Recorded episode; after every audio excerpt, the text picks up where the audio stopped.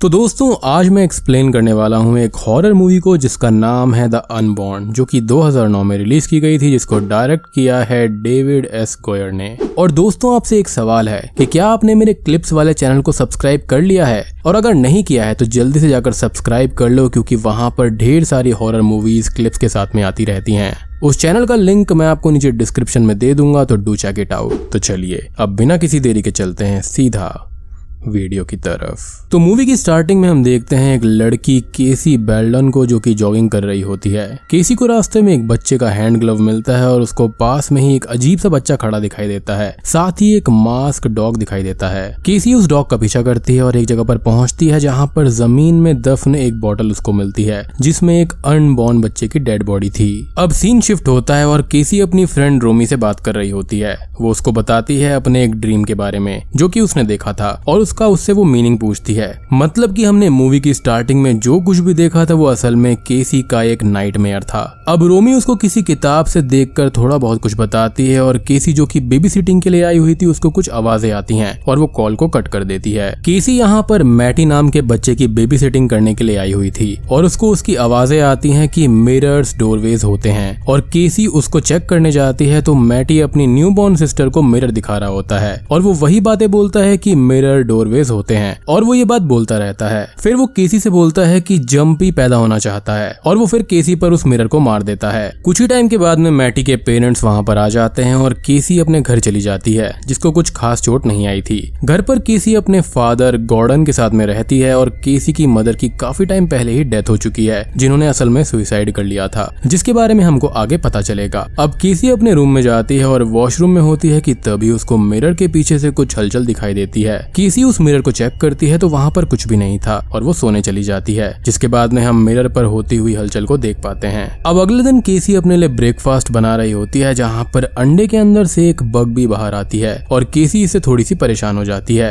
अब तभी केसी अपने कॉलेज में होती है, अपने बॉयफ्रेंड मार्क और रोमी के साथ में, जहाँ पर रोमी उसको बताती है की न्यू बॉर्न बच्चों को एक साल से पहले मिरर दिखाने से उनकी डेथ हो जाती है, जो की एक सुपरस्टिशन माना जाता है, जिस पर रोमी तो बिलीव करती है, लेकिन मार्क और केसी इस चीज़ को मज़ाक में लेते हैं। केसी अब अपनी क्लास में होती है, जहाँ पर उसको थोड़े से चक्कर आने लगते हैं और वो उसको बोर्ड पर लिखा हुआ दिखाई देता है कि जम्बी पैदा होना चाहता है। और अपने पास केसी को एक बग दिखाई देता है, जिससे वो परेशान होकर क्लास से बाहर चली जाती है। केसी अब बात लेने जाती है और रोमी से बात करते टाइम रोमी उसको बताती है कि केसी की आँखों का कलर थोड़ा चेंज हो गया है। केसी अब डॉक्टर से कंसल्ट करने जाती है और डॉक्टर ये बताते हैं कि ये पिगमेंटेशन नॉर्मल हो सकती है। और वो उसका टेस्ट करने के लिए केसी की आईज की डिजिटल पिक्चर्स ले लेते हैं। केसी अब मार्क के साथ में घर जा रही होती है, जहाँ पर वो मार्क को अपने साथ घर पर रुकने का बोलती है, क्योंकि केसी के डैड टाउन से बाहर गए हुए थे। केसी को अब रास्ते में फिर से अपने ड्रीम वाला लड़का दिखाई देता है, जो कि सडनली गायब हो जाता है, और केसी इससे थोड़ी सी डिस्टर्ब हो जाती है। रात को घर पर केसी और मार्क इंटीमेट होते हैं, और फिर वो बात करते हैं, जहाँ पर केसी अपनी मदर के बारे में बताती है, और हम फ्लैशबैक भी देख पाते हैं, जहाँ पर केसी की मॉम मेंटल हॉस्पिटल में थी, और उनकी आँखों का कलर भी चेंज हुआ था, और उस दिन उनको अपनी रियल बर्थ मदर के बारे में पता चला था, क्योंकि वो अडोप्टेड थी और लेटर ऑन सम डे उन्होंने सुसाइड कर लिया।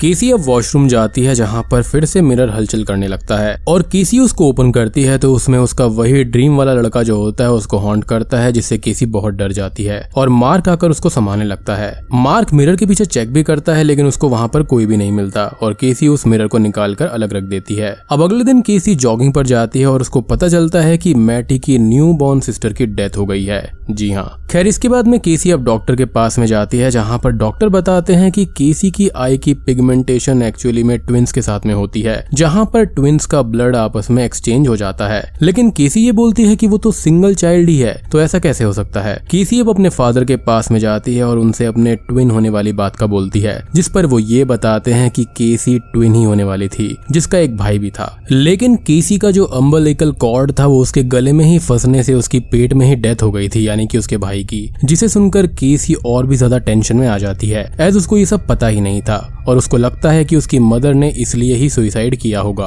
अब अम्बलिकल कॉर्ड यहाँ पर वो होती है जो कि माँ को बच्चे से कनेक्ट करती है, जो कि एक ट्यूब लाइक स्ट्रक्चर होता है। अब केसी के फादर उसको एक और शॉकिंग बात बताते हैं कि उन्होंने अपने होने वाले बच्चों के लिए निक नेम्स भी सोचे थे, जहाँ पर लड़के का नाम जम्पी रखा जाना था, जिसे सुनकर केसी और भी ज़्यादा टेंशन में आ जाती है, क्योंकि ये नाम वो पहले भी देख चुकी है। अब केसी अपने घर पर जाती है, जहाँ पर उसको अपनी मदर का पुराना सामान मिलता है, जिसमें कुछ ओल्ड टेप्स थी और कुछ फ़ोटोज़ और न्यूज़पेपर कटिंग्स वगैरह। केसी को न्यूज़पेपर कटिंग में एक लेडी सोफी के बारे में पता चलता है और सोफी की प्रेगनेंसी की टाइम की पिक्चर भी मिलती है, जिसमें सोफी के साथ वही लड़का खड़ा था, जो कि केसी को अपने ड्रीम्स में दिखाई देता था। केसी अब रोमी के साथ में सोफी से मिलने जाती है एक ओल्ड एज होम में, जहाँ पर सोफी केसी को देखते ही बोलती है कि केसी ट्विन थी, क्योंकि सोफी ऐसी चीज़ें फील कर पाती थी। केसी सोफी से अपनी मदर के बारे में पूछती है, जिस पर सोफी बोलती है कि वो उसको नहीं जानती। यानी कि उसकी माँ को। और केसी सोफी को सोफी की पिक्चर दिखाती है, जिसके साथ में वही लड़के की स्पिरिट खड़ी हुई थी, जिसे देखकर अचानक से सोफी बहुत घबरा जाती है। केसी को वहाँ से भगा भी देती है। अब इसके बाद में केसी अपने फ्रेंड्स के साथ में क्लबिंग जाती है, ताकि वो थोड़ा सा एंजॉय कर सके और हल्की फील कर सके।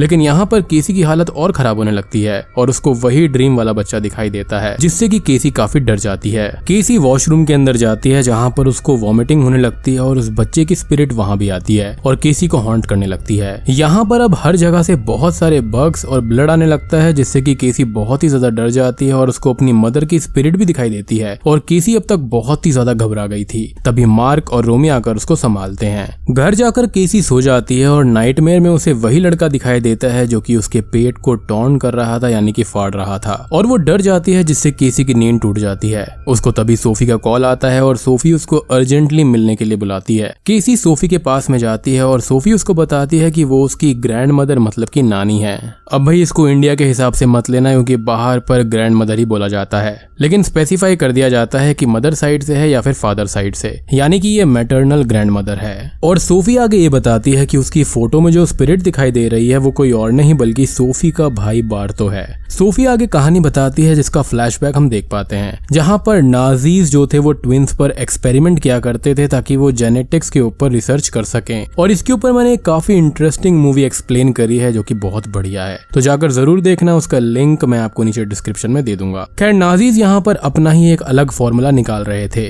सोफी और बारतो को भी नाजीज ने पकड़ लिया था और बारतो पर एक्सपेरिमेंट्स होने लगे। बहुत सारे बच्चों पर एक्सपेरिमेंट्स होते थे जो कि बहुत ही पेनफुल थे, जिससे उन बच्चों की मौत हो जाया करती थी। और बारतो भी एक ऐसे ही एक्सपेरिमेंट में मारा गया था, लेकिन दो ही दिन बाद वो जाग जाता है। यानी कि सोफी और बारतो यहाँ पर ट्विंस हुआ करते थे। खैर, बारतो के ज़िंदा होने के बाद में वो नॉर्मल नहीं था और सोफी ये चीज़ समझ जाती है कि वो इविल है, और उसने ही बारतो को खुद मार दिया। अब उसके बाद में सबसे ज़्यादा शॉकिंग चीज़ आती है, यानी कि असली पत्ते खुलते हैं। सोफी ये बताती है कि बारतो के अंदर असल में एक डिबक ने कब्जा कर लिया था, जो कि खुद को इस दुनिया में लाना चाहता था, और बारतो के मरने के बाद में वो कुछ टाइम तक शांत हो गया, क्योंकि डिबक को बहुत वक्त लगता है अपनी पावर्स जोड़कर हम तक आने में। सोफी आगे बोलती है कि डिबक ऐसी स्पिरिट्स होती हैं जिनको हेवन में जाने से रोक दिया जाता है, और वो बीच में फंसकर रह जाते हैं। साथ ही केसी को दिखने वाले बर्ग्स डॉग्स ये सब उस डिबक के द्वारा यूज़ किए जाने वाले एनिमल्स हैं, जिनसे इनिशियल स्टेज पर डिबक अपनी पावर्स बढ़ाता है। यानी कि बेसिकली वो डर के ऊपर जीता है। सोफी केसी से बोलती है कि तब सोफी ने उस डिबक को मार दिया था बट वो अब वापस आ रहा है। और वो केसी के पीछे है, क्योंकि डिबक ट्विंस को यूज़ करता है और केसी का भाई नहीं रहा। इसलिए डिबक केसी के पीछे है। और यही रीजन है कि मैटी की बहन को इस डिबक ने मार दिया था, अपनी पावर्स को बढ़ाने के लिए। और असल में हुआ ये था कि ये सच जो था वो केसी के माँ को पता चल गया था।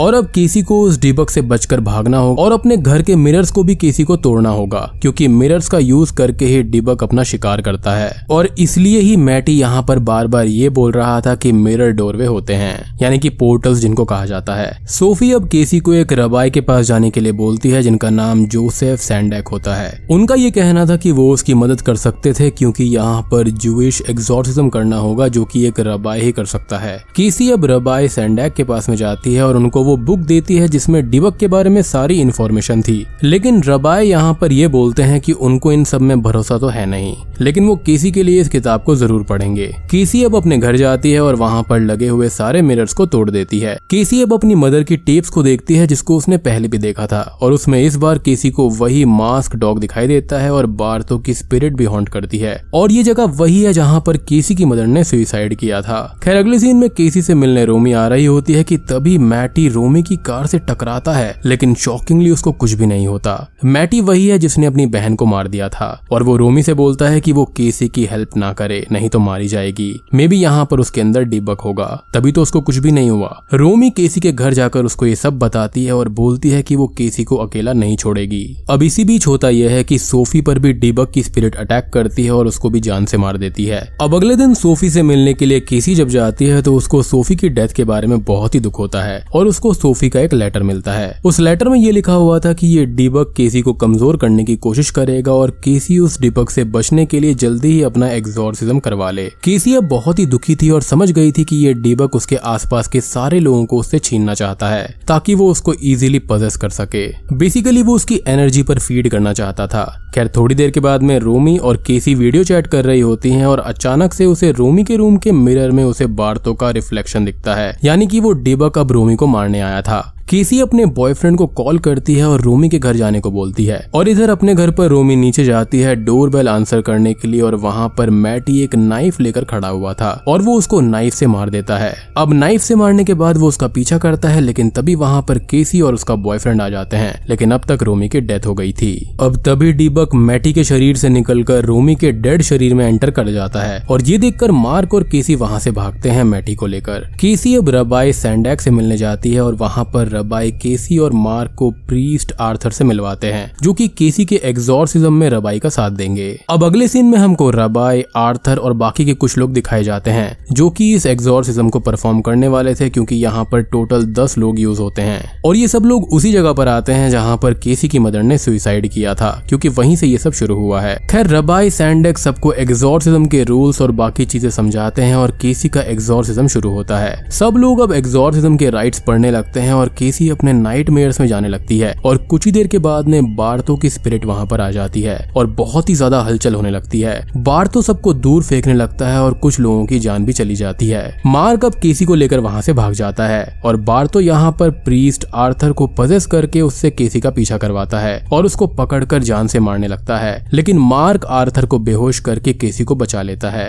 केसी अब मार्क के साथ बाहर जाने लगती है, लेकिन वो देखती है कि मार्क को डिबक ने पजेस कर लिया है और पोजेशन में मार्क केसी को मारने आता है। मार्क अब किसी को मारने ही वाला होता है, लेकिन रबाय सैंडेक वहाँ पर लास्ट राइट्स पढ़ने के लिए आ जाते हैं, और केसी भी बाकी के राइट्स उनके साथ में पढ़ने लगती है। और डिबक स्पिरिट जो होती है, वो मार्क का शरीर छोड़कर इस दुनिया से चली जाती है, लेकिन मार्क नीचे गिर जाता है, जिससे उसकी भी डेथ हो जाती है, और केसी इससे पूरी तरह टूट जाती है। बेसिकली डिबक यहाँ पर उसकी स्पिरिट को भी अपने साथ ले गया एनर्जी के रूप में। अब मूवी के आखिरी सीन में केसी जॉगिंग कर रही थी, और उसको कुछ बातें याद आती हैं। हम फ्लैशबैक में देखते हैं कि केसी भी मार्क से प्रेग्नेंट हो गई थी और उसको भी ट्विन बच्चे होने वाले थे। साथ ही सोफी ने यह बताया था कि ये डीबक उनकी ब्लड लाइन से जुड़ा हुआ है और वो अभी तक उनके पास आने की कोशिश कर रहा है। और ब्लड लाइन से जुड़े होने का मतलब ये है कि डीबक दोबारा वापस ज़रूर आएगा और बूम ये मूवी यहीं पर खत्म हो जाती है।